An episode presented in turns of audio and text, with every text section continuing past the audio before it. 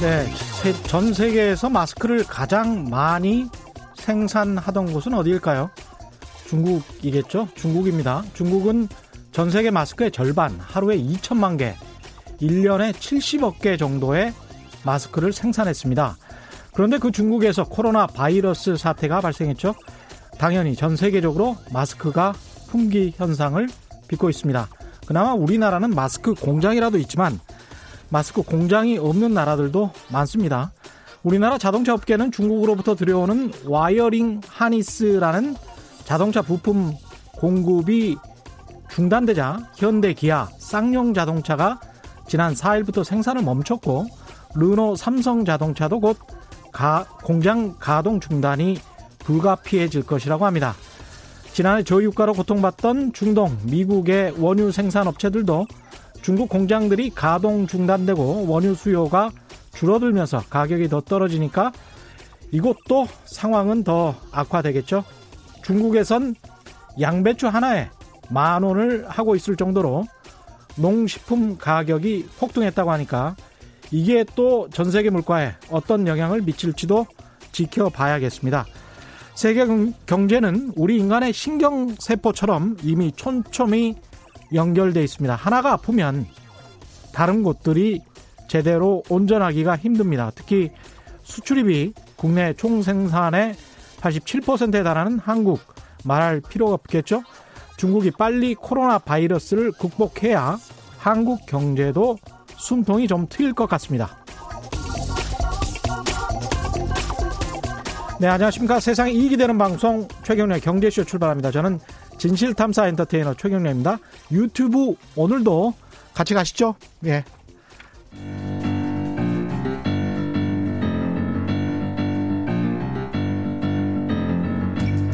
세계 백 대 경제학자, 가짜 경제 뉴스 감별사, 가슴이 뜨거운 경제학자, 건국대 최백은 교수의 이게 경제다.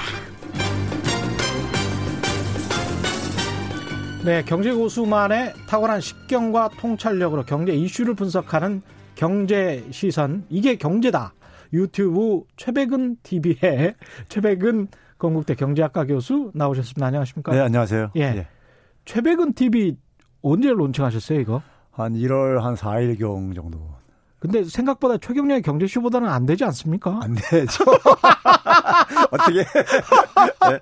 아무래도 제가 뒷받침이 돼야 좀 잘 네. 되죠, 교수님. 그러니까요. 한번 예. 좀 콜라보 한번 해볼까요? 주로 무슨 그 교육적인 방송을 많이 하시는 것 같은데요, 보니까. 네, 그러니까 이제 방송에서 좀 다룰 수 없는 주제들. 예. 좀 이제 방송은 시간 제약도 있고. 그렇죠. 그리고 방송은 아무래도 이제 시의적인 주제가 아무래도 많이 다루잖아요. 그렇죠. 근데 이제 그, 에, 그렇게 시의적이지 않음에도 불구하고 굉장히 중요한 주제들 있잖아요. 그러니까 지난번에 보니까 야후는 왜 구글에게 뒤졌을까? 예. 뭐 이런 것도 되게 제목이 예. 어, 들어가서 보고 싶다라고 했는데 막상 클릭은 못했습니다. 죄송합니다. 아니 이게 굉장히 교육적인 내용이 굉장히 많기는 한 것 같더라고요. 예, 그래서 예. 더군다나 이제 저는 이제 뭐 이 산업 구조 이 바꾸는 문제라든가, 그렇죠. 그리고 지금 이제 이십일 세기에 태어난 아이들, 음. 저는 아무래도 교육자다 보니까는 예. 이십일 세기 세대들이 살아갈 세상이 어떻게 변할 것인가, 음. 아, 거기에 좀 이제 대응을 좀 이제 우리가 어떻게 음. 해야 되는가, 뭐 이런 것들은, 근데 이런 것들은 이제 방송에서 시간 제한으로 잘 못 하잖아요. 그렇죠. 저희도 예. 가끔 다루기는 합니다만은 예. 그렇죠. 그 예. 구글이랄지 야후, 스마트 모빌리티 관련해서는 다루는데 그게 아무래도 시간 뭐 제약이 있죠. 세상이 예. 이제 어떤 방향으로 변하고 있는가 음. 이런 거를 좀 정보를 주는 것도 중요하잖아요. 예. 예. 그래서 이제 예. 좀 방송에서 다룰 수 없는 주제들 음. 이런 거를 중심으로 좀 가고 물론 예. 이제 가끔가다 이제 그러니까 시의적인 것도 이제 좀 넣을 겁니다. 예. 넣고 할 건데. 예. 근데 이제 방송에서 아무래도 좀 이제 다룰 수 없는 것들을 좀 보완하는 성격으로. 음. 어, 그런 정보에 목말라 하는 사람도 꽤 있어요. 그렇습니다. 예. 예. 가서 또 공부를 하고 싶으신 분들은 최백은 티비, 그리고 정치 공부를 하고, 해보고 싶으신 분들은 최경영 이슈 오도독이라고 예. 어제부터 방송을 했죠. 예. 목요일 밤 열 시에 유튜브 전용 고품격 어, 정치 특화 방송 하고 있습니다. 예. 일단 홍보는 여기까지. 예.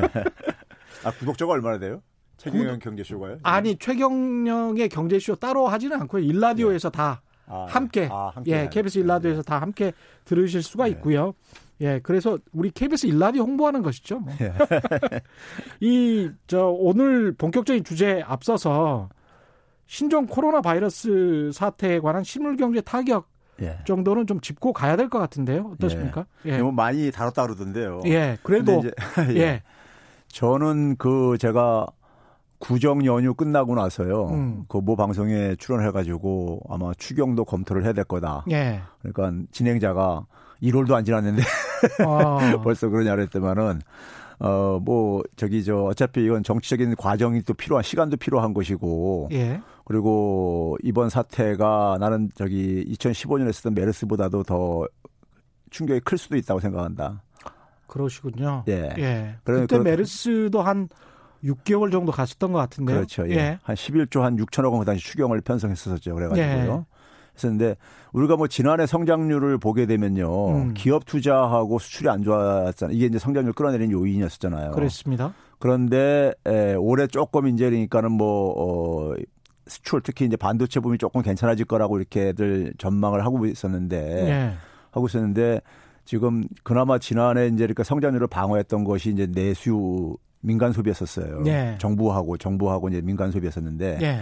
근데 뭐 민간 소비가 상당히 지금 이축이 빠르게 이축되고 있잖아요. 음. 빠르게 이축되고 있고 그러다 보면은 뭐 일단 연구기관들에서 뭐 성장률 그러니까 중국 성장률 그러니까 해외에서 보면 중국 성장률을 최악으로는 한 사 퍼센트까지도 이렇게 전망을 하더라고요. 예. 아, 육 퍼센트 전망을 했었는데 초기에는 그랬죠? 한 사 퍼센트까지도. 예. 그리고 이제 중국 정부가 재정을 투입을 해가지고 방어한다 하더라도 한 오 퍼센트 잘해야. 예. 이 정도로 얘기를 하는데 그러면 한 일 퍼센트 포인트 정도 낮아질 때 예. 되게 연구기관에서 뭐 한 영 점 이 퍼센트 안팎 정도 이렇게 충격을 미칠 거라고 우리나라 이제 얘기한단 말이에요. 그렇죠. 그러면은 뭐 정부가 목표하는 게 지금 그러니까 우리가 올해 목표하는 게 이 점 사잖아요. 예. 예. 대외적으로는 대, 대부분 연구기관들은 이 점 이에서 이 점 삼 정도로 가고 있고요. 음. 그러면 잘못하면은 저는 그러니까 이 퍼센트 방어하는 것들도 굉장히 힘들다. 힘들 수도 있다. 근데 당시에 음. 메르스 추경 같은 경우는 이천십오 년에 오월에 본격화돼 가지고 예. 그때는 국회가 정상적으로 가동을 하고 있었기 때문에 그나마 이제 여름쯤에 빨리 좀 합의를 해준 측면도 있지만 그래서 메르스 추경을 했단 말이죠. 그런데 네. 이번 같은 경우는 총선을 앞두고 있어서 추경도 뭐 그러니까 이제 뭐 재정을 어차피 이제 그러니까 이제 그 하반기 거를 예. 원래 예정보다 많이 좀 이제 그러니까 선지출을 좀 해야 되는 것이고요. 예. 그럼 이제 하반기에 재정 절벽에 이제 직면하거든요. 음. 그럼 이제 그걸 이제 재정을 보강을 이제 해야 되는 차원이죠. 그렇죠. 그런데 이제 준비를 하고 어차피 이제 집행은 아마 그러니까 사월 총선 끝나고 나서나 국회에서 처리가 될 가능성이 있기 때문에 음. 염두에 두고 이제 준비를 해야 될 거란 이런 이제 말. 총선 이후에는 곧바로 또 추경에 관한 논란이 예. 좀 있겠군요. 그렇죠. 예. 예.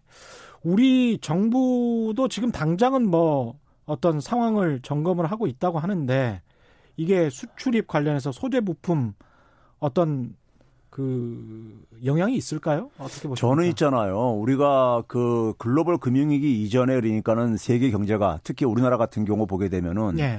글로벌 공급 체인망이 상당히 많은 혜택을 받, 본 나라예요. 음. 뭐 예를 들어 삼성전자 같은 경우도 글로벌 공급 체인망을 굉장히 활용을 해가지고 예. 구십 년대 후반부터 이제 급성장을 할 수 있었었죠. 음. 반도체 부분에서요. 예.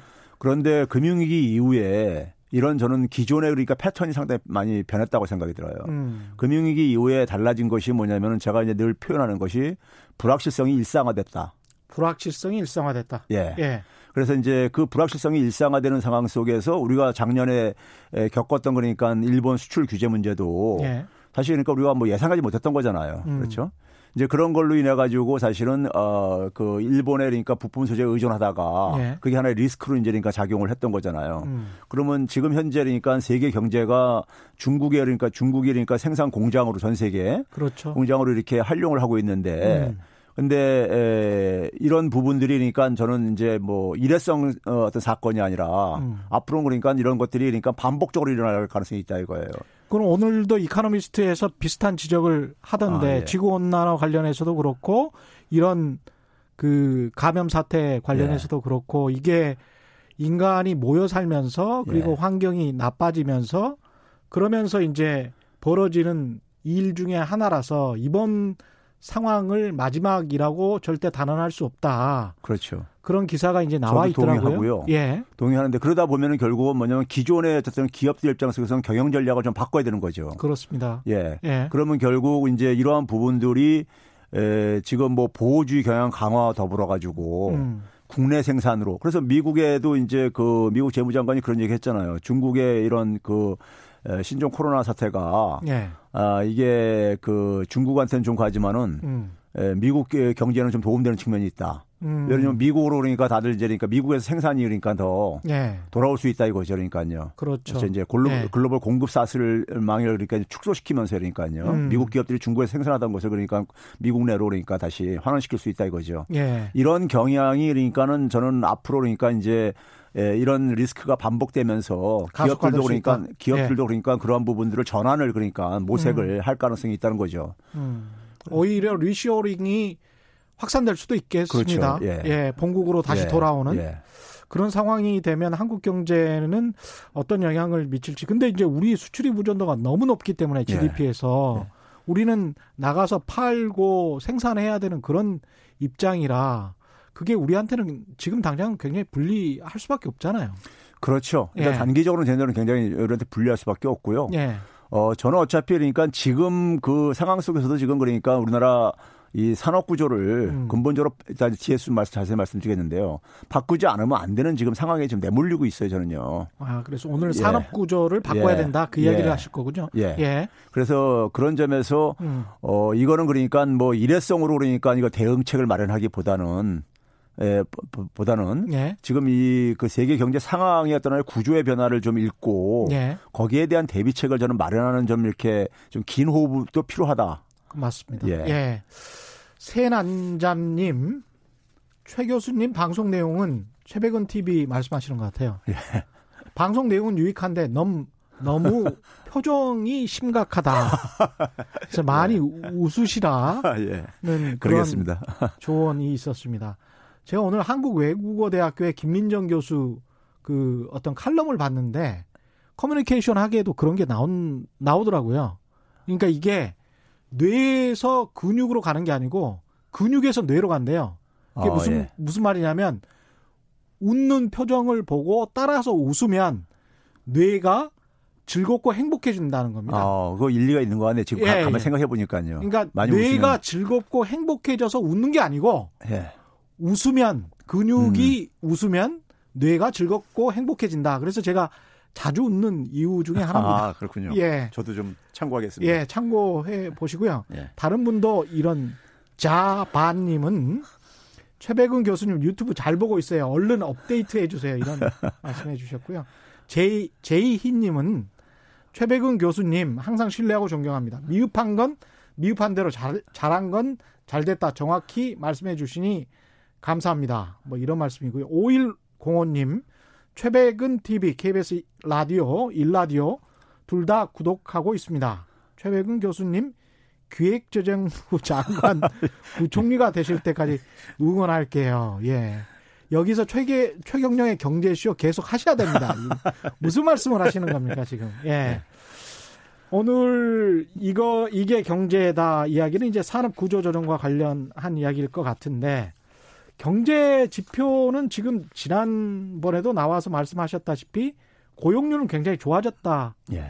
거를 이야기를 하셨고 그런데 이제 사람들은 고용률 좋아졌다고 하는데 그거 잘 모르겠고 예. 또 소득이나 분배 지표도 좋아진 것 같다고 하는데 그것도 잘 모르겠다. 예. 뭐 이렇게 이야기한단 예. 말이죠. 예. 그 지표에 관해서 다시 한번 이야기를 해 주십시오. 에, 그... 일반 서민 정부가 그러니까 지난해 이제니까 고용, 예. 가계소득, 분배지표 다 세 개가 이제니까 다 개선됐다. 예. 이제 이런 이제 입장을 표명을 했는데 음. 일반 서민들은 그게 이제 체감이 잘 안 된다 이거죠. 그런데 그렇죠. 체감이 예. 안 되는 저는 그거 또 하나의 팩트라고 봐요. 그것도 당연한 겁니다. 그렇죠. 어떻게 보면. 예. 당연한데 예. 근데 이제 우리가 예를 들어서 두 가지를 가지고 제가 두 가지 지표를 가지고 좀 이제 그 어. 이유를 제가 좀 이제 음. 좀 설명을 드린다면요. 우리나라 가, 가계의 예. 평균 소득이 음. 평균하게 되면 중간보다는 중상층에 좀 속하는 정도가 됩니다. 그렇죠. 평균 개념은요. 그런데 예. 지난해 가계 그 평균 소득이 사백팔십팔만 원이에요. 음. 에, 근데 이게 이제 삼 인 가구고 그렇죠. 예. 그다음에 이제 가구주 연령이 한 오십사 세. 아, 예. 예, 이게 이제 평균 소득의 모습입니다. 그러니까 사실은 중상층의 모습이네요. 그렇죠. 예. 예. 예. 근데 에, 이게 이제 일 년 전에 비해서 소득이 음. 한 십삼만 원 정도 오른 거예요. 아, 십삼만 원 정도? 예, 한 예. 이 점 칠 퍼센트 오른 겁니다. 음. 그러니까 지난해 성장률 한 이 점 영 퍼센트에 비하면은 그래도 많이 올라간 거죠. 예. 그럼에도 불구하고 어, 그렇게 높은 저기 증가는 아니라 이거죠. 그렇소, 십삼만 원 정도니까요. 그렇죠. 예. 그러면은 자, 우리가 한번 상식적으로 생각해 보세요. 이렇게 지금 중산층이 되니까 어떻게 보면요, 우리나라에서 예. 이 평균 소득 정도면은요. 음. 그러니까 이분이 오십사 세, 오십사 세면 한 대학생 자녀가 있을 수도 있고 취업 앞둔 자녀가 있을 수도 있고. 그렇습니다. 그렇죠. 이런 예. 연령층이잖아요. 돈이 한참 많이 들어갈 나이. 그렇죠. 예. 그러면은 이 사백팔십팔만 원이라는 수입이 음. 우리나라 현실에서 볼 때 이게 충분하다고 느끼겠는가 이거죠. 우리나라 물가, 특히 대도시 물가를 생각한다면. 그렇죠. 더군다나 이제 뭐 대부분 가게들이 자기 집 한 채 갖고 있다 하더라도 많은 대출을 끼고 있고. 예. 그러니까 이제 뭐 이자 상환 부담도 굉장히 가고 주거비라는 것이요. 그렇죠. 그리고 자녀 교육비. 그렇죠. 그렇습니다. 그리고 거기다 이제 자기 노후를 이제 생각하려니 좀 있으면 좀 있으면 이제 그러니까 퇴직까지도 이제 그러니까 어, 내몰릴 수 있는 이런 연령층이란 말이에요. 그렇죠. 그렇습니다. 예. 그러면 이런 분들이 그러니까 어, 이 오백만 원 안 되는 소, 소득이 음. 참 이게 충분하다고 느낄 수가 없는 거죠. 현실적으로요. 예. 어, 이제 이런 점을 이제 고려하게 되면은 중상층에 있는 사람들도 이 정도인데, 음. 그럼 하위 삼십 퍼센트는 어떠냐? 하위 십 퍼센트의 그 라인에 걸쳐 있는 사람이 한 구십만 원뿐 안 됩니다. 월 소득이요. 가게 구십만 기준으로. 원. 예. 그리고 삼십 퍼센트에 걸쳐져 있는 가게가 한 이백오십육만 원 정도 됩니다. 이백육십오만 원 정도 됩니다.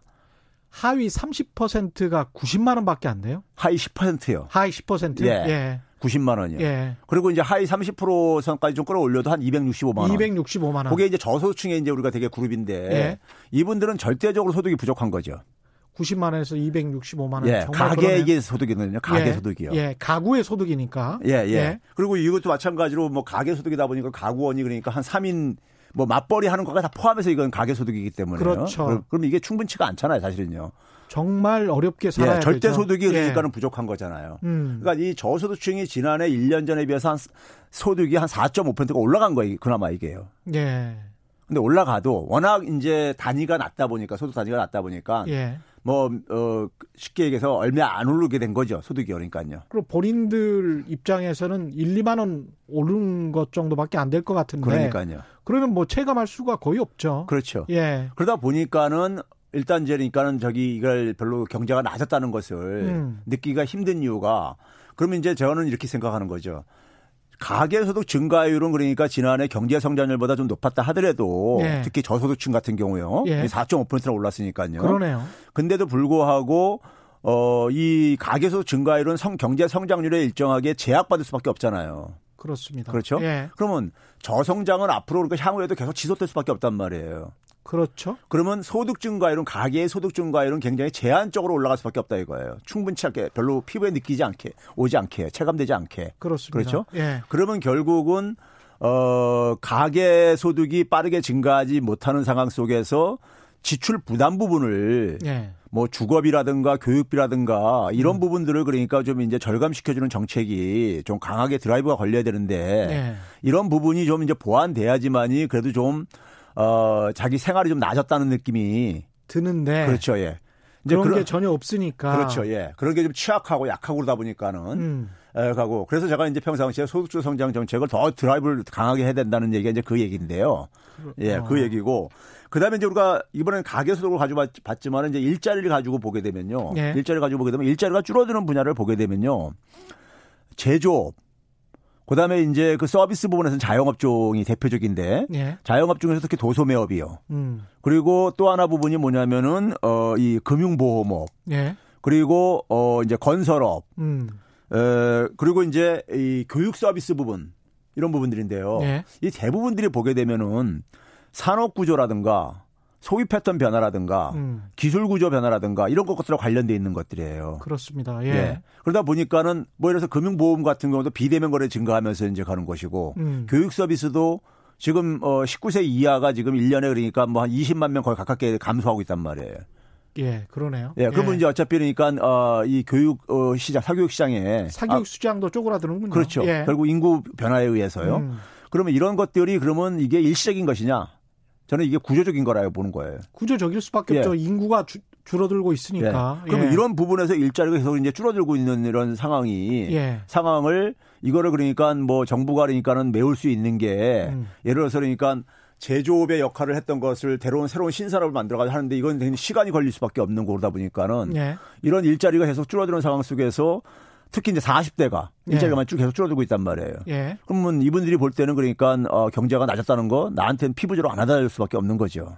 이 사람들은 일종의 이제 일자리 전환을 해야 되는데 그렇죠. 다른 산업으로 넘어가야 되는데 예. 거의 중간에 이제 끼어버렸고 본인은 예. 일종의 구산업에 예. 묶여 있는 상황이고 그렇죠. 그 구산업은 천천히 사양산업화 돼가고 있는 거고 그렇죠. 그래서 돈 벌기는 갈수록 각박해지고 있는 거고 예. 그렇군요. 그러다 보니까 평균적으로는 그러니까 좀 양적으로 좀 개선이 일부 됐어도 예. 고용지표든 가계소득이든 간에 분배지표든 간에 음. 그게 이제 피부로 느끼길 정도까지는 지금 되지 못하고 있다는 얘기죠. 구조적인 문제들이 굉장히 그걸 어, 발목을 잡고 있는 부분인 거죠. 이렇게 구조적인 문제들이 과거에 좀 잘 해결이 되고 지금도 뭐 늦지 않았다고 보시는지 어떻게 보시는지 모르겠습니다만은 과거에 어떤 정책을 취했었어야 되는 겁니까? 그러면 지금 이제 그 제가 이제 그 작년에 이계경제라는 책에서도 제가 우리 경제의 문제는 소득주 성장 정책이 문제가 아니라 예. 제조업 위기에서 비롯되는 거다. 제가 이제 이런 얘기를 이제 계속 얘기했었어요. 결국은 제조업 위기에서 예. 비롯된다. 예를 들면요, 예. 어, 천구백구십이 년부터 우리나라 제조업 일자리 줄어들기 시작합니다. 절대적으로요. 예. 숫자가 줄어들기 시작하는데 문제는 그럼에도 불구하고 제조업 생산액은 증가했었어요. 음. 그러니까 일 인당 그러니까 생산량은 늘어날 수 있잖아요. 예. 생산액은 증가해 왔었습니다. 언제까지 예. 글로벌 금융위기 이전까지 증가해 왔었습니다. 음. 근데 우리가 지금 저는 이제 그 지금 어 사람이 망각의 어떤 하나의 그 습관도 있어서 그런 것도 있겠지만은 글로벌 금융이라는 것이 당시에는 굉장히 대형 사고였었잖아요. 대형 사건이었잖아요. 그럼요. 예. 그런데 과연 금융위기 이전하고 이후하고 음. 경제 전문가들이 사고하는 것이 바뀌었다고 생각이 드세요? 그게 그것도 문화 지체 현상인 것 같습니다.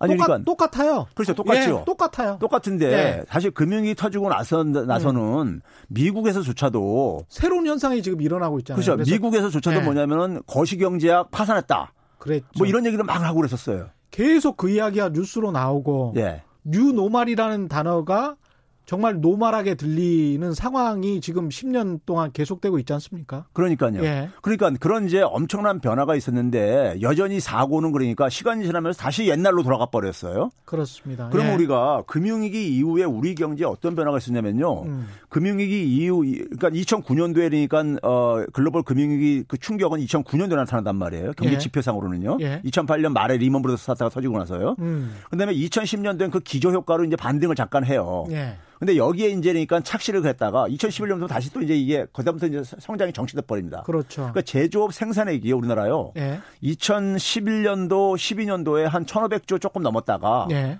이천십육 년도에는 천오백 조가 붕괴돼 버립니다. 음. 생산액이요. 예. 그러니까 생산액은 웬만하면 그러니까 증가가 계속 지속되는 이런 어, 지표예요. 그렇죠. 근데 이게 예. 떨어졌었어요. 음. 한 백 조 정도 떨어졌었습니다. 음. 오히려요. 예. 그러면 이 상황에 대해서 우리나라는 제조업이 굉장히 핵심 주력 산업이란 말이에요. 예.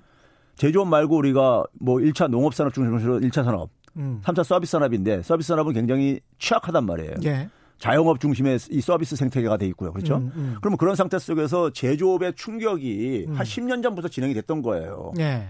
오히려 그러니까는 이 충격에, 이 충격은 어떻게 보면 당연했던 것이 금융위기 이전에는, 음. 금융위기 이전에는 미국이 굉장히 많이 수입을 어쨌든 간에 미국 시민들이 빚내가지고 예. 많이 소비를 해준 거예요. 그랬습니다. 예. 예. 그래서 이제 서브프라임 모기지가 터진 거죠. 예. 그렇죠? 중국 같은 경우도 뭐냐면은 부품 중간재 수입하다가 음. 조립해가지고 수출하면서 많이 수입을 해줬던 거예요. 일, 이 국가들이요. 그랬죠. 근데 미국이 예. 가계 부채 구조 조정하면서 음. 옛날처럼 이 그 수입을 많이 못 해주게 되고, 예. 그다음에 중국 같은 경우도 자급화하면서 예. 이게 이제 줄어들게 되면서 음. 그 직격탄을 이제 맞는 게 우리나라 제조업이었어요. 그러니까 십 년 동안은 사실은 금융위기 이후에 그나마 초반에 한 오 년 동안은 중국 때문에 상당히 좋았잖아요. 그렇죠. 예, 그래서 제조업이 어느 정도 살 수가 있었는데 그 다음에는 중국이 많이 대체하게 되고 거기다 이제 보호무역주의 기조까지 와버리니까 우리로서는 미국과 중국 사이에서 완전히 끼어버리는 그런 상황이 된 것 같습니다. 그러니까 네. 이게 이제 이천십일 년부터 이렇게 이게 진행이 됐거든요. 예. 그러니까 십 년이 지난 거예요. 음. 근데 이런 상황에 대해서 그러니까는 그 이 제조업의 역할이 그러니까 이렇게 고용에서도 줄어들고 예. 생산액에서도 그러니까 줄어드는 이런 상황에 대해서 그러니까 지난 십 년을 그러니까 제대로 대응을 못했다 이거죠. 근데 이게 인구 정책처럼 한번 이렇게 산업 정책이 제대로 대응을 못하고 뭐 다른 나라 특히 중국처럼 거대한 나라가 이제 세계 공장을 자처하면서 그러면서 이렇게 성장을 해버렸는데 그 다음에 우리가 쓸 수 있는 정책들은 많지 않아 보이는데 지금 현재는 어떻습니까 그러면? 그래서 이제 이런 예. 상황에서 이제 그 박근혜 정부가 마지막에 내몰린 결과가요. 예. 우리가 이제 이렇게 그 수출 충격, 제조업 충격이 우리가 그 나타났던 것이 한진해운 파산이라든가 조선업체들 파산이라든가 예. 뭐 이런 것들이 막 이렇게 터졌던 거예요. 그랬었죠. 예. 예. 그러면 이제 이천십육 년 말에 그래가지고 당시에 그 뉴스들 보게 되면 방송 뉴스들 보게 되면요. 예. 산업 짙어진 산업 불황. 예? 막 이렇게 터지고 이런 기사가 많이 나왔었고요. 이천십육 년 시월달에 보게 되면요. 경상남도가 굉장히 안 좋았죠. 예. 그때 케이비에스 상황이. 뉴스 아홉 시 뉴스 보게 되면 막 그래 산, 짙어지는 산업 불황 막 이런 게 막 이제 뉴스 아홉 시 뉴스에 나오고 그랬었어요. 예. 그러면 그 당시 상황에서 박근혜 정부가 대응을 한 게 예. 건설 경기 부양으로 대응을 했었다고요. 아 그랬죠. 예? 그렇죠. 예? 초이노믹스가 예. 이제 이천십오 년부터 해서 십오 년부터 십칠 년까지 이게 예, 이게 십칠 년까지 쭉 가는 거니까 삼 년간 이제 부동산 경기 예. 이제니까 부동산 시장이 감기 걸렸다고 하면서 음. 막 규제들 다 풀어주면서 음. 그래가지고 제가 이제 그 당시 그 얘기하는 게 그겁니다. 자 우리가 평균적으로 한 매년 한 천 채 정도씩 아파트를 공급을 이렇게 해줬는데 예. 갑자기 한 천오백 채 공급을 공급을 증가시킨 거예요. 건설 투자 증가율이 음. 예. 한 오십 퍼센트 이상이 증가해요. 이 삼 년 동안에요. 그렇죠. 예. 예. 증가하면 한 천오백 채를 만약 공급을 하게 되면은 음. 이거 팔아, 이게 팔려야 될 게 아니겠습니까? 음. 팔리려니까 어떻게 하냐면은 규제를 풀어주면서 예. 소위 투기꾼들한테 어쨌든 집을 막 이제 투기로 이제 유인을 한 거죠. 그렇죠. 그래서 가계부채가 한 세 배 정도까지 증가해요. 거의요. 예? 그 당시에요. 예. 그 같은 기간에요. 예. 그러니까 그 당시에 이렇게 잔뜩 때려 지었다 보니까는 음. 그게 이천십팔, 십구 년에는 그러니까는 부동산 인재니까 조정이 인재니까 투자 조정이 생길 수밖에 없는 거예요. 그동안에 가계빚은 엄청나게 늘고. 예, 삼 년 동안 그러니까 이걸 대, 대규모로 저기 땡겨서 지었으니까는 음. 이 년 동안은 그러니까 이게 오히려 이제 그러니까 위축이 되는 거죠. 그렇죠. 그래서 지난해 우리가 성장률 중에서요. 지난해 예. 성장률이 이 점 영 퍼센트를 지금 우리가 이렇게 그 추정을 하고 있잖아요. 예. 건설 투자가 영 점 오 퍼센트를 깎아 먹었어요. 음. 영 점 오 퍼센트 포인트를요. 예. 근데 건설 투자가 장기 평균상 성장률에 기여한 게 한 영 점 삼오 퍼센트 정도 돼요. 예. 계산해 보면요. 예. 그러면 영 점 삼오에다 영 점 오 떨어진 것까지 합하게 되면 영 점 팔오 정도가 예. 만약에 이게 정상적으로 이게 됐다면은 음. 더 올라갈 수 있었다는 얘기예요. 지난해 이 점 팔오까지도 가능했다는 얘기예요. 그러니까 당시의 성장률, 잠재 성장률 정도로만 예. 정부가 운영을 했다면 예. 나중에 그 미래 성장률을 앞당겨서 그냥 깎아 먹어버린 꼴이 된 겁니다. 특히 그렇죠. 이제 건설업 부양을 예. 통해서. 그렇죠. 그래서 예. 그런 점에 이게 이게 이제 이천십팔 년도 같은 경우도 그렇게 되면 한 삼 퍼센트가 넘어요. 음. 이 점 칠을 달성했지만요. 예. 그러니까 건설 투자에 어떤 하나의 이 후유증이 예. 조정되면서 음. 이게 이제 그러니까 지금 연속 이 년 건설 투자 마이너스 행진이 지속되고 있는 거거든요. 예. 그럼 이 상황 속에서 이제 문재인 정부가 이제 출범을 했어요. 예. 이천십육 년 말에 그러니까는 가계 전체 가계 중에서 육십 퍼센트가 하위 육십 퍼센트가 소득이 후퇴할 정도로까지 이렇게 음. 그러니까 그다음에 산업에 그러니까 짙은 불황이 막 이렇게 덮는 상황 속에서 예. 문재인 정부가 출범을 한 거예요. 이천십칠 년에요. 예. 근데 이천십칠 년에부터 이제 뭐가 생기냐면 반도체 경기 특수가 생깁니다. 예, 그랬죠. 예. 잠깐 십칠 년, 좋았죠. 예, 십칠 년에요. 예. 그래서 그러면서 뭐냐면 제조업 생산액이 반등을 해요. 어. 일시적으로요. 예. 이게 소위 말해서 근데 반도체 부분을 빼고 계산하면은 어. 여전히 그러니까 제조업은 계속해서 안 좋은 상태가 지속됐었어요. 그렇습니다. 이천십칠 년 말에 우리가 무역 수지가 사상 최대 예. 흑자. 이천십팔 년까지 뭐. 이렇게 됐었죠. 예. 예. 예. 그러면 이게 반도체 착시 효과로 음. 제조업의 위기를 문재인 정부도 그러니까 이것을 제대로 이거 파악을 못했었던 거예요. 초기에는요. 예. 예. 그러니까 이제 반도체 착시로 인해 가지고 그러니까 제조업이 다시 그러니까 제조업 생산이 늘고 음. 그리고 성장률도 이천십칠 년도 삼 점 이 퍼센트까지 반등을 하고 예. 그러다 보니까 어 이게 뭐 경기 사이클이 다시, 사이클 돌아오는, 다시 돌아오는 거 아닌가 예. 이렇게 이제 생각을 했던 거죠. 아. 했는데 반도체 경기가를 딱 걷어내 보니까는 예. 여전히 계속, 그러니까 지난해 수출액이 이천십오, 십사, 십오 년 수준으로 돌아갔단 말이에요. 그렇습니다. 수출액이요. 예, 예. 그럼 그 얘기는 결국 뭐냐면은 반도체 착시를 걷어내 보니까 거품을 걷어내 보니까 음. 걷어내 보니까 제조업의 위기는 계속 지속 진행형이었더라 이거예요. 참 큰일이네요. 거기에다가 이제 미중 무역 협상이 지난해 계속 됐었었고, 그렇죠. 그게 우리 수출에도 미치는 영향이 굉장히 컸었지 않습니까? 그런데 예. 말씀하시는 대로 제조업이 이렇게 그 저성장 기조를 계속 유지하고 보호무역주의가 계속되면 우리가 어떻게 다시 반등할 기회를 찾지 못하는 거 아닙니까? 그래서 저는 이제 이게 일시적인 현상이 아니라 음. 아, 그 이 제조업이 그러니까 일종의 글로벌 공급 과잉 상태에 지금 있는 거예요. 예. 어떻게 보면요. 전체 제조업이. 그렇죠. 예. 예. 있는 상태 속에서 그러니까 제조업을 가지고 그동안에 일자리든 소득이든 간에 여기서 많이 만들었던 거예요. 그런데 예. 일자리는 이미 구십이 년부터 줄어들기 시작했고 음. 생산액조차도 그러니까 금융위기 이후인 이천십일 년도부터 그러니까 이게 그러니까 더 이상 저기 저 소득도 증가를 못 시키고 앉아있다 이거예요. 이게 아까 이제 가계부채가 그동안에 굉장히 많이 네. 증가해서 저도 금감원의 자료를 가지고 몇 번 가계부채에 관해서 경고를 했는데 그 가계부채가 국내 소비, 내수 시장에 미치는 영향도 굉장히 크지 않습니까? 네, 그렇죠. 내수적인, 내수의 측면에서 봐서는 우리 경제가 어떻습니까, 그러면? 그러니까 네. 우리가 지금 그 이천, 아니, 이천삼 년도 이후부터요. 네. 오이시디에서, 아니, 저희 그 오이시디에서 무슨 경고를 하냐면은 우리나라 내수가 굉장히 취약하다. 예. 가계 소비 증가율이 경제 성장률보다 밑돌고 음. 이제 그렇게 되는 이유는 가계 부채가 증가를 하게 되면요. 예. 부채라는 것은 자산의 일부잖아요. 그렇죠. 자산의 일부니까 우리가 집을 살 때 그러니까는 집을 음. 내가 오억짜리 갖고 있으면은 음. 그 중에 만약에 삼억을 만약에 이억을 은행 대출받고 예. 삼억을 내 돈으로 샀으면은 예. 이억이랑 부채도 끼어 있는 거잖아요. 자산에는. 그럼요. 그렇죠. 예. 그러면 부채가 증가하면 자산도 증가합니다. 그렇죠. 그렇죠. 예. 근데 그래가지고 맞. 또 마침 또 이제 집값도 올라주게 되면은 예. 소위 말해서 그러니까 자산 가치가 올라가가지고 음. 그럼 기분 좋잖아요. 기분은 좋죠. 기분 좋아가지고 예. 그날 저녁에 그러니까 삼겹살 파티도 할 수 있는 거예요. 예. 가족끼리요. 예. 예. 그게 소위 말해서 이제 자산 효과인 겁니다. 예. 부의 효과. 그렇죠. 예. 예. 그게 경제학에서거든요. 예. 그런데 문제는 뭐냐면은 부채도 같이 이제 증가를 했으니까는 예. 원리금 상환 부담도 증가할 게 아니겠습니까? 그렇습니다. 그러면 소득에 쓸 수 있는 가용 소득 여력이 줄어들 수밖에 없잖아요. 그렇죠. 이게 이제 소비를 줄이는 효과, 줄이는 측면도 있는 거예요. 그렇습니다. 양 두 개 측면이 있는데 예. 이게 제가 계산을 해봤어요. 음. 그러니까 우리가 이제 경제학에서는 뭘 계산할 수 있냐면 탄력성이라는 개념이 있는데 예. 가계 부채가 일 퍼센트 증가할 때 어. 소득이 얼마나 증가하느냐, 예. 소득이 몇 퍼센트 영향을 미치느냐 음. 이걸 계산해 보면은 노무현 정부하고 이명박 정부에서는 그나마 플러스 값이 나왔었어요. 아, 가계부채가 일 퍼센트 증가할 때 한 영점사오에서 한 영점오오 정도 퍼센트. 그러니까 어. 일 퍼센트 밑으로 떨어졌지만은 예. 그래도 플러스 값은 유지가 됐었어요. 그랬군요. 예. 근데 예. 박근혜 정부에서 이게 마이너스로 바뀌어요. 아, 이거는 뭐 그냥 어떻게 그냥 시간의 흐름에 따라서 그렇게 된 겁니까? 아니죠. 가계부채가 너무 이제 많이 증가하다 액수. 보니까 증가하다 보니까 이제 그러니까는 음. 이 소위 말해서 이 후자 측면 그러니까 예. 소위 말해서 원리금 상환 부담이 예. 너무 이제 커져가지고 그게 소비를 억누르고 있는 거예요.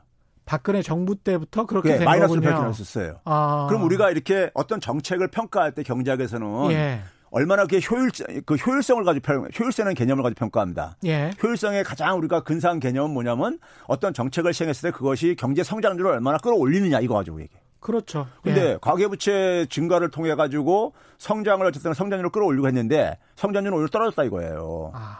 그런 점에서 나쁜 정책인 거죠 이건요. 실패한 점. 예. 단기적으로 건설업 경기 부양은 했을지 모르고 그러니까 자산... 건설업체들한테는 좀 도움이 됐을지 모르겠지만 예. 국민 경제 전체적으로 볼 때는 굉장히 나쁜 정책이었다는 얘기예요. 그게 이제 가계부채가 누적적으로 쌓여서 예. 결국은 소비를 완전히 질식시키는 그렇죠. 그런 상태죠.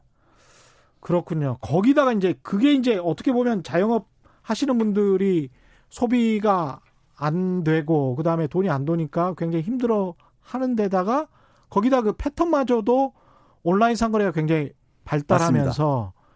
이게 이제 아마존 효과라고 해서 예. 그것도 또 다른 어떤 힘든 점이란 말이죠. 그게 어느 정도입니까? 그러니까 이 그 우리가 소비 패턴의 변화 같은 경우들은 그러니까 우리가 뭐 사실 어제 오늘 얘기는 아니지만은 예. 지난해만 하더라도 보게 되면은 일 년 전에 비해 가지고 온라인 거래가 한 십팔 퍼센트 증가했어요. 음. 그러니까 이제 오프라인은 그만큼 줄어들 수밖에 없는 거죠, 뭐 예. 상대적으로요. 예. 뭐 모바일 거래를 중심으로 해서 이제 온라인 거래액이 폭발적으로 증가를 이제 이건 빠르게 증가를 하고 있는 것은 어떻게 보면 음. 불가피한 상황이라 이거죠. 예. 불가피한 상황인데, 근데 문제는 뭐냐면은 이 그 소비자들이 가계가 그러니까 소비할 여력이 그러니까 음. 이게 없다 없는 상황 속에서 이게 온라인 거래액이 증가한다는 얘기는 오프라인 타격을 보는 것이고 전통적인 자영업자들이 굉장히 그러니까 힘들 수밖에 없는 거죠. 그렇죠. 예. 예. 그래서 이제 그 전통적인 자영업자들이 전통적인 자영업자들의 이 어려움은 상당히 그냥 오랫동안 지속돼 왔던 거예요, 사실은요. 지속돼 음. 왔는데 거기다가 이제 이런 기술 변화라든가 그하면서 더군다나 소비가 자꾸만 억압을 되니까 예. 억압이 되니까 이제니까는 자꾸만 숨통이 자꾸만 이 막히는 거죠, 그냥. 음. 예. 이게 그러면 결국은 과거 정부 특히 이제 박근혜 정부 때 가계 소비가 급격하게 줄어드는 그 시점에서 정부는 오히려 빚내서 집 사라라고 했었는데 그게 가장 큰 실책 중에 하나였다 이렇게 볼 수도 있겠네요. 그렇죠. 예. 그 당시에 그러니까는 어떻게 보면 이제 에, 쉽게 가려고 했던 거죠. 음. 그리고 이제 어떻게 보면 중병에 걸렸는데 음. 중병에 걸렸는데 그걸 그러니까 소위 진통제를 가지고 음. 어? 이렇게 이제 그 순간을 넘어가려고 했는데 예. 그것조차도 그러니까 굉장히 결과적으로는 별로 성장률에도 도움이 안 됐다 이거예요. 예. 도움이 안, 돼, 안, 안, 안 됐고 음. 그러다 보니까는 그, 이, 우리가 가계소득이 그러니까는 그 하위 육십 퍼센트가 가계소득이 후퇴했던 음. 이런 상황까지 벌어지게 된 이유가 예. 이천십육 년도에요. 예. 그 결과물이라 이거예요. 근데 이제 문제는 뭐냐면은 자, 우리나라의 지난 구십 년대 중반부터 해가지고 지금까지 계속 보게 되면 제조업 중에서 주력 삼 대 주력 산업이요. 예. 자동차, 조선, 반도체입니다. 예. 자동차, 조선, 반도체인데 조선업은 음. 금융위기에 깊은 내상을 입었죠. 그렇죠. 예? 예. 그래서 저는 지금도 지속 진행형이라고 보는데 음. 자동차 산업이 저는 큰 문제라고 봐요. 음. 자동차 산업이 이천십이 년도부터요. 예. 수출이 줄어들기 시작합니다.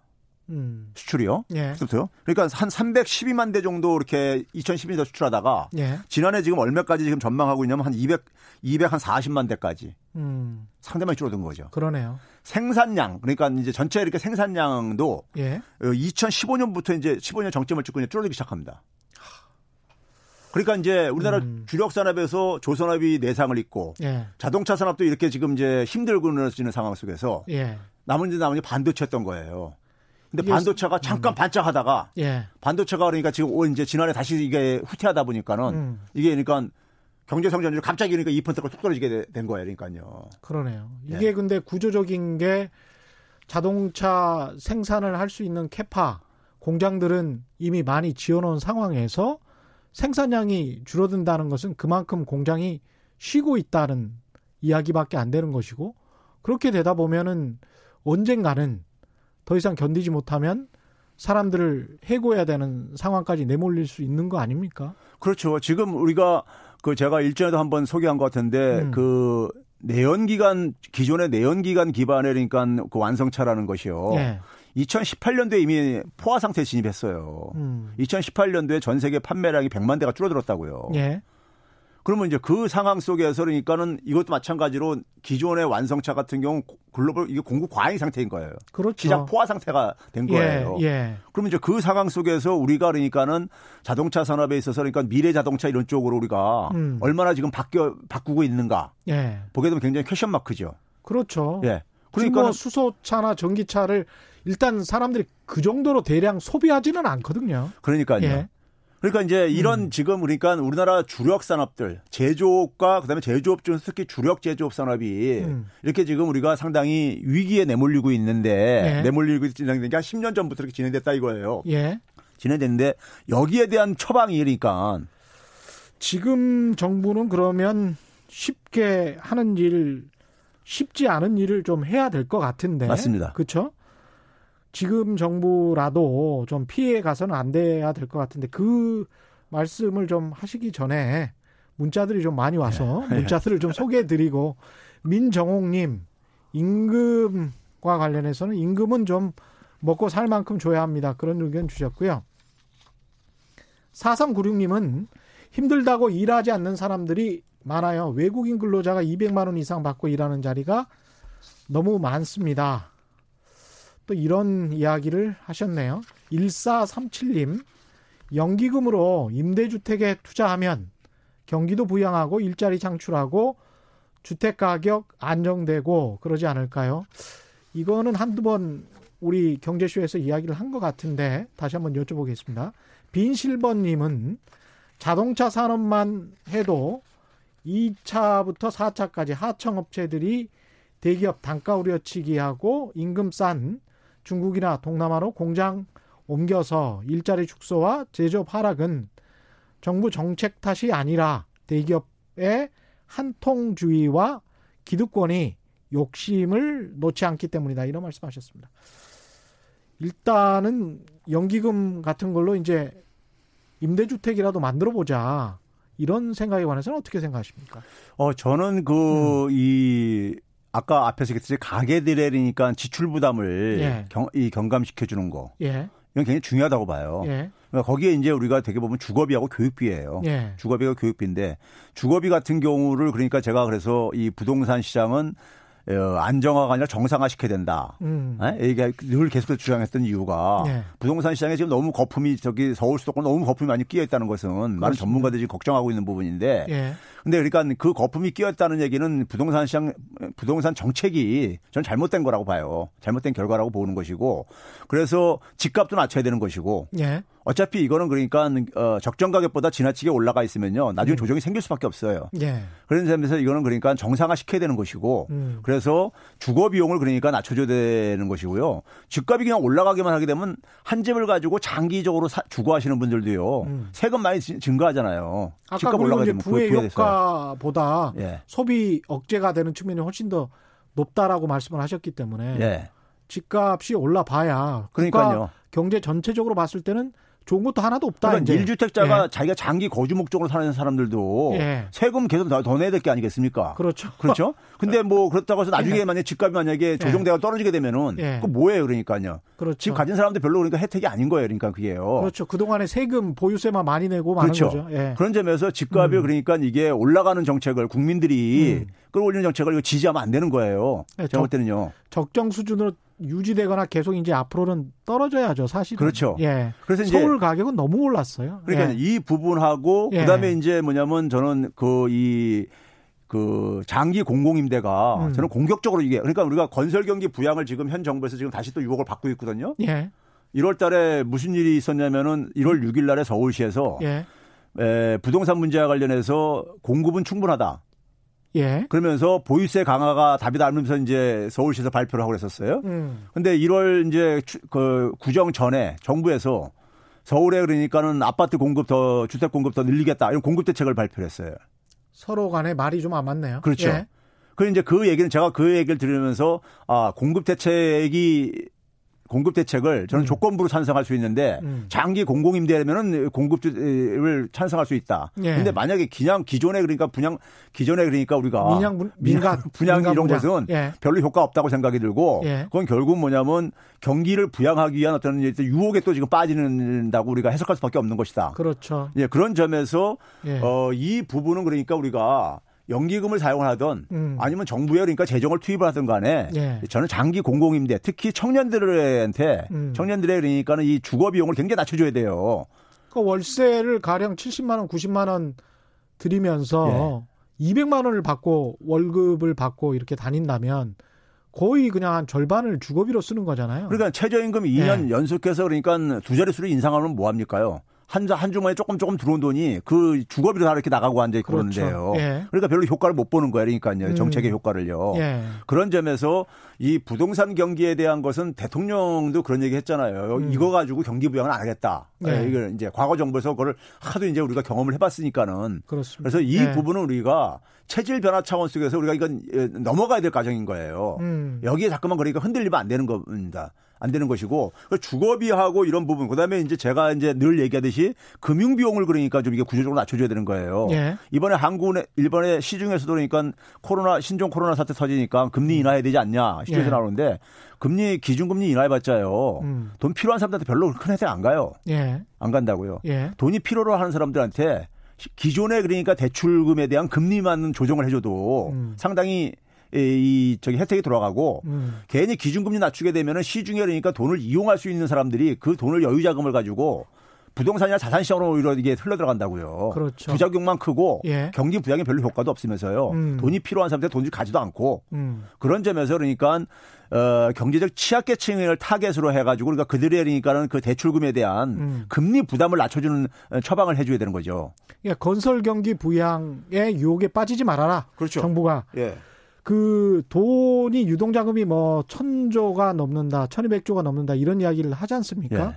근데 이제 부동산으로 흘러가는 돈을 주식이랄지 기업 투자 쪽으로 또는 벤처나 이런 창업 투자 쪽으로 쏠리게 할 수 있는 방법은 있을까요? 자, 그게 이제 가장 이제 어려운 부분인데요. 예. 지금도 그러니까 뭐 벤처에는 그러니까 지금 현 정부가 음. 벤처 창업이 그러니까 역대 최고다 뭐 이런 식으로 얘기를 하는데 예.